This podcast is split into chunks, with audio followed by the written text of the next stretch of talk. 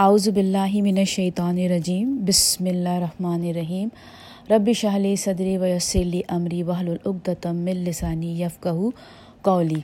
السلام علیکم رحمۃ اللہ وبرکاتہ آج ہم ان شاء اللہ تعالیٰ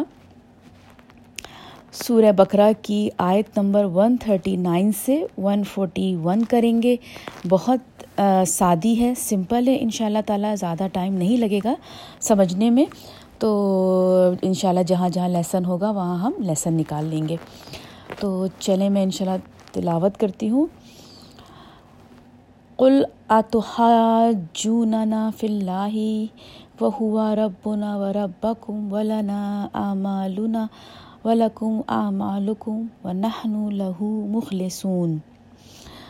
آیت نمبر 140 ام تقلون ان ابراہیم و اسماعیل و اسحاق و یعقوب والازبات کانو ہدن ہدن او نصرا۔ قل انتم اعلم ام اللہ ومن ازلم ممن قتم قتم شہادت اندہ من اللہ۔ وم اللہ بغافل عما تعملون۔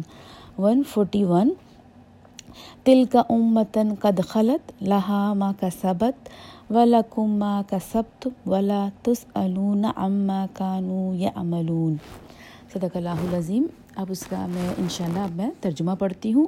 آیت نمبر ون تھرٹی نائن کہو، کیا جھگڑتے ہو تم ہم سے اللہ کے بارے میں؟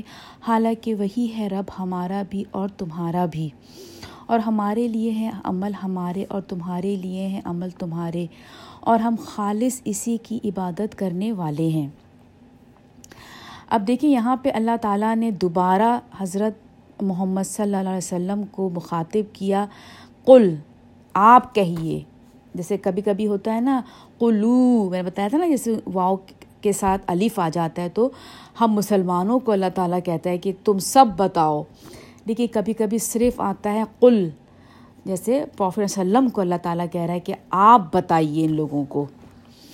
آپ بتائیے کہ کیا تم جو ہو یہودی اور نصرانی، کیا تم جھگڑتے ہو اللہ کے معاملے میں؟ اب یہاں پہ دیکھیں یہ بات ہے کہ وہ اللہ کے معاملے میں تو نہیں جھگڑتے تھے نا؟ یوں تو وہ تو جو جو یہودی تھے وہ تو ایک ہی اللہ کو مانتے تھے، ان کی تو جھگڑا کس بات کا تھا؟ جھگڑا تھا کتاب کو لے کے۔ وہ اپنی کتابوں پر اکڑتے تھے، کہتے تھے کہ نہیں، ہماری کتابیں ٹھیک ہیں اور قرآن میں کو ہم کو نہیں ماننا۔ بات لیکن انڈائریکٹلی جو ہے وہ اللہ کو لے کے جھگڑ رہے تھے نا۔ کتاب کس کی تھی؟ اللہ کی کتاب تھی۔ تو یہاں پہ اللہ تعالیٰ رسول اللہ وسلم کو کہہ رہا ہے کہ کہو تم ان لوگوں سے کہ کیا تم جھگڑتے ہو اللہ کے بارے میں؟ حالانکہ وہی ہے رب ہمارا بھی اور تمہارا بھی۔ یعنی کہ جو رب تمہارا ہے، وہی ہمارا بھی ہے۔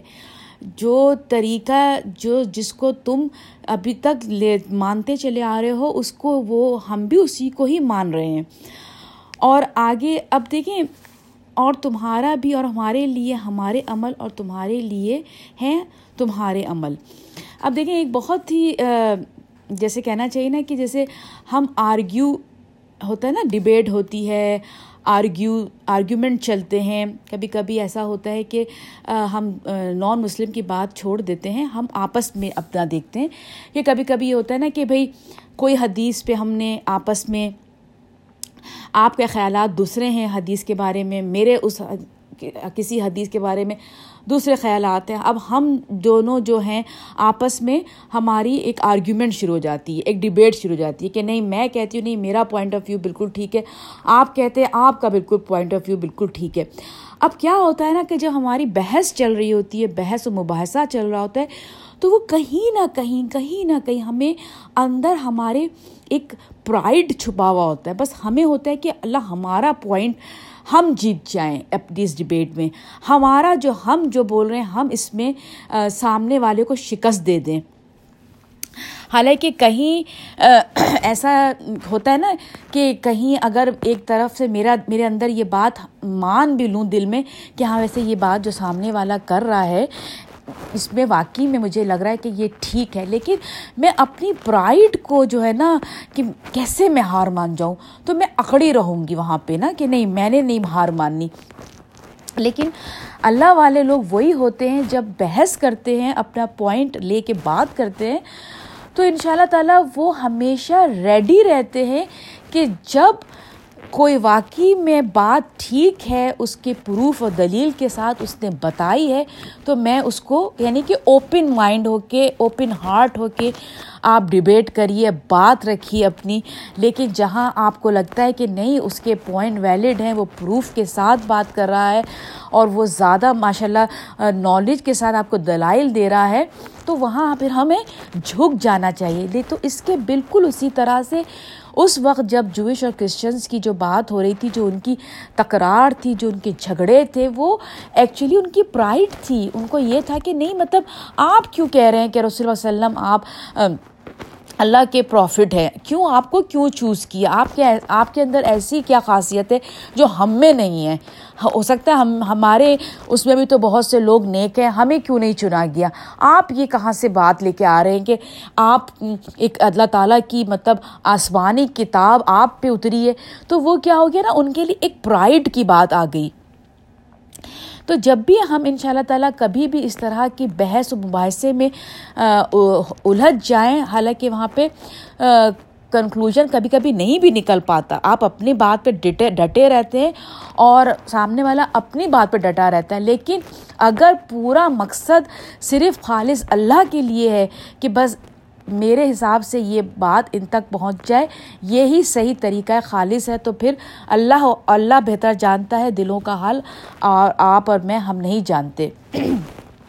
تو پھر اللہ تعالیٰ نے وہی کہہ دیا کہ اگر وہ نہیں مانتے تو پھر ہمارے لیے ہمارا عمل اور تمہارے لیے تمہارا عمل۔ اب ہم اس کے بعد آگے جاتے ہیں ون تھرٹی پر۔ کیا پھر تم کہتے ہو کہ بے شک ابراہیم علیہ السلام، اسماعیل علیہ السلام، اسحاق علیہ السلام، یعقوب علیہ السلام اور اولاد یعقوب سب کے سب تھے یہودی اور نصارہ؟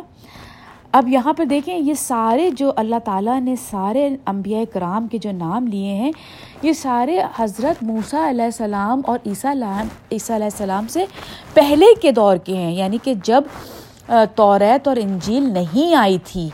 تو اللہ تعالیٰ ان کو یہ کہہ رہا ہے کہ تمہارا کیا مطلب ہے کہ جو ابراہیم علیہ السلام، اسماعیل، اسحاق، یعقوب اور اس کے بعد کے تمام پروفٹ، تو انہوں نے اگر تورات اور انجیل کو نہیں فالو کیا تھا، تو تمہارے حساب سے کیا وہ سارے ہدایت پہ نہیں ہیں؟ کیونکہ انہوں نے پچھلی آیتوں میں کہا نا کہ بھائی اگر آپ یہودی اور نصارہ ہیں، تو ہی آپ ہدایت پر ہیں۔ اگر آپ نہیں ہیں، تو پھر آپ ہدایت سے ہٹے ہوئے ہیں۔ تو اللہ تعالیٰ یہاں پہ ان کو بالکل اسی طرح سے بات بات کر رہا ہے انہیں کی زبان میں کہ پھر ان با، ان انبیاء کرام کے بارے میں تم کیا کہتے ہو؟ بھائی یہ تو بہت پہلے تم سے تمہاری کتابوں سے بہت پہلے یہ آئے تھے۔ تو کیا تمہارے حساب سے یہ راہ راست پر نہیں تھے؟ تمہارے حساب سے ایسا ہے کہ اچھا وہ یہ ہے کہ روز آخرت میں جو ہے وہ ساری لائن لگے گی اور سارے جو انبیاء اکرام ابراہیم علیہ السلام، یعقوب علیہ السلام، اسحاق علیہ السلام، یہ سارے لائن میں ایک کیا کہتے ہیں، کمرہ ہوگا، وہاں پہ بند کر دیے جائیں گے اور پھر حضرت موسیٰ علیہ السلام آئیں گے ہاں بھائی تم میری کتاب پہ ایمان لاتے ہو؟ وہ کہیں گے ہاں ایمان لاتا ہوں تو پھر چلو اب تمہارے لیے جنت ہے، اگر تم کہتے ہو میں ایمان نہیں لاتا تو تمہاری جنت۔ نہیں! وہ سارے لوگ اس ان کتابوں سے پہلے آئے ہوئے تھے اور انہوں نے وہی کہا جو آج تمہارے سامنے نبی کریم صلی اللہ علیہ وسلم کہہ رہے ہیں۔ ایک اللہ اور اس کے کتاب پہ یقین کرو۔ اور تو کوئی نیا تم سے پیغام نہیں دے رہے ہیں تمہیں، نا؟ تو اب آگے ہے کہ کہو کیا تم زیادہ جانتے ہو یا اللہ؟ تو اللہ تعالیٰ کہہ رہے تم زیادہ جانتے ہو۔ میں جو اتنی بڑی کائنات تخلیق کرنے والا اس پوری دنیا کا، مجھ سے زیادہ تم جانتے ہو۔ اور کون بڑا ظالم ہے اس سے جو چھپائے وہ شہادت جو اس کے پاس ہے اللہ کی طرف سے۔ جیسے کہ میں نے بتایا کہ قرآن ان کی کتابوں میں، کیونکہ وہ تھی تو آسمانی کتابیں نا، تو انہوں نے کیا کیا تھا؟ جو حق تھا اس کو چھپا دیا تھا۔ اور اللہ تعالیٰ نے کہا کہ ان سے بڑھ کر اور کون ظالم ہوگا؟ اور نہیں ہے اللہ غافل اس سے جو تم کر رہے ہو۔ تو ہم میں سے کوئی بھی یہ بات نہ سمجھے کہ اللہ تعالیٰ ہمارے کسی بھی ایکشن سے، کسی بھی ایکشن سے اللہ تعالیٰ غافل ہے۔ مطلب ہمیں خود بھی نہیں پتہ ہوتا ہمارا کیا ارادہ ہے، ہم یہ کیوں کر رہے ہیں۔ کبھی کبھی ایسا ہوتا ہے نا کہ آپ اپنے بارے میں اتنا نہیں جانتے لیکن سامنے والا آپ کو کہتا ہے ہاں میرا خیال ہے تم اس طرح کرتی ہو بعض چیزیں۔ آپ کہتے ہیں کہ ہاں اچھا۔ مجھے نہیں پتہ میں ایسے کرتی ہوں۔ ہوتا ہے نا کبھی کبھی آپ کے فرینڈ زیادہ جانتے ہیں، آپ کی فیملی زیادہ جانتی ہے۔ لیکن اللہ تعالیٰ ہماری اتنے اتنے قریب ہے ہم سے، اتنے قریب ہے کہ وہ ہم خود بھی اپنے آپ کو نہیں جانتے، جتنا ہمارا رب ہمیں جانتا ہے۔ اور وہ اسی طرح سے ہمیں ہمیں جانتے ہوئے ہمیں ہر چیز ہمارے مزاج کے مطابق ہمیں دیتا جاتا ہے اور ہمیں نہیں پتہ ہوتا۔ تو آگے ہے ون فورٹی ون یہ بھی ایک گروہ تھا جو ہو گزرا، ان کے لیے ہے جو انہوں نے کمایا اور تمہارے لیے وہی ہے جو تم کماؤ گے اور تم سے یہ نہ پوچھا جائے گا کہ وہ کیا کرتے رہے۔ دیکھیں، اس آیت میں بھی بالکل یہ وہی والی آیت دوبارہ سے اللہ تعالیٰ نے یہاں پہ بات کی ہے۔ میں پہلے بتا چکی ہوں کہ ہم سے یہ بالکل نہیں پوچھا جائے گا کہ تم نے پورا، جتنے نبی گزرے ہیں ان کے بارے میں تم کتنا جانتے ہو۔ نہیں، ہم سے صرف یہ پوچھا جائے گا انہوں نے تمہیں جو تعلیم دی، جو کتاب تمہارے درمیان چھوڑ کے چلے گئے، اس پہ تم، کتنا تم نے فالو کیا؟ آیا تم نے ففٹی پرسینٹ کیا سکسٹی پرسینٹ کیا سیونٹی کیا ایٹی کیا نائنٹی مطلب کتنا تم نے اس کو فالو کیا؟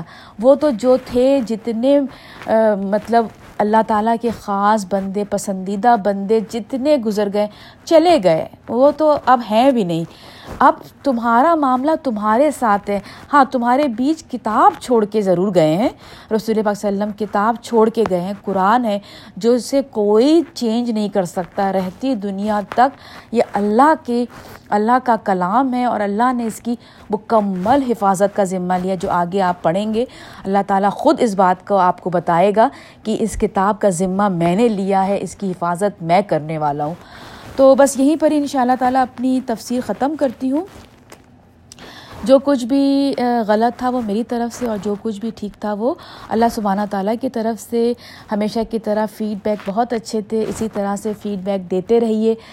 اللہ تعالیٰ ہماری اس چھوٹی سی کوشش کو اپنی بارگاہ میں بہت بڑا بنا کے قبول کرے اور اللہ تعالیٰ ہم، ہمارے تمام گناہوں کو معاف فرما کے یا رب العالمین روز آخرت میں جنت فردوس میں ہم تمام لوگوں کو ایک ساتھ جمع کرے۔ آمین۔ یا رب العالمین، دعاؤں میں یاد رکھیے گا۔ آپ بھی میری دعاؤں میں شامل شامل رہتے ہیں۔ السلام علیکم ورحمۃ اللہ وبرکاتہ۔